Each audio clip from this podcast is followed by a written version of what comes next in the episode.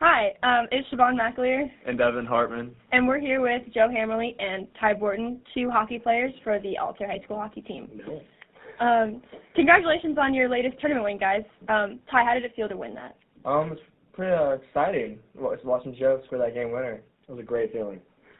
And Joe, like, how did that feel to score a game winner in the championship final? It's hard to explain. It was a pretty great feeling. Like all the parents cheering, winning our first ever trophy for ultra high school hockey. It's a nice feeling. Awesome. Yeah. What positions do you guys play?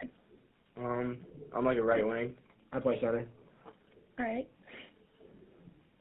Where do you guys play most of your games? We play at South Metro. It's in Springboro, Ohio. And who are your biggest rivals this year? Basically, Centerville High School.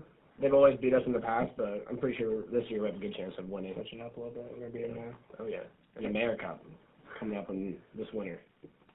We'll make sure we try to get a bunch of kids out there to support you guys.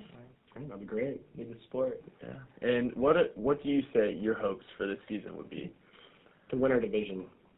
I feel like we can do it this year. Last year we lost in the finals, but this year we're going to take it.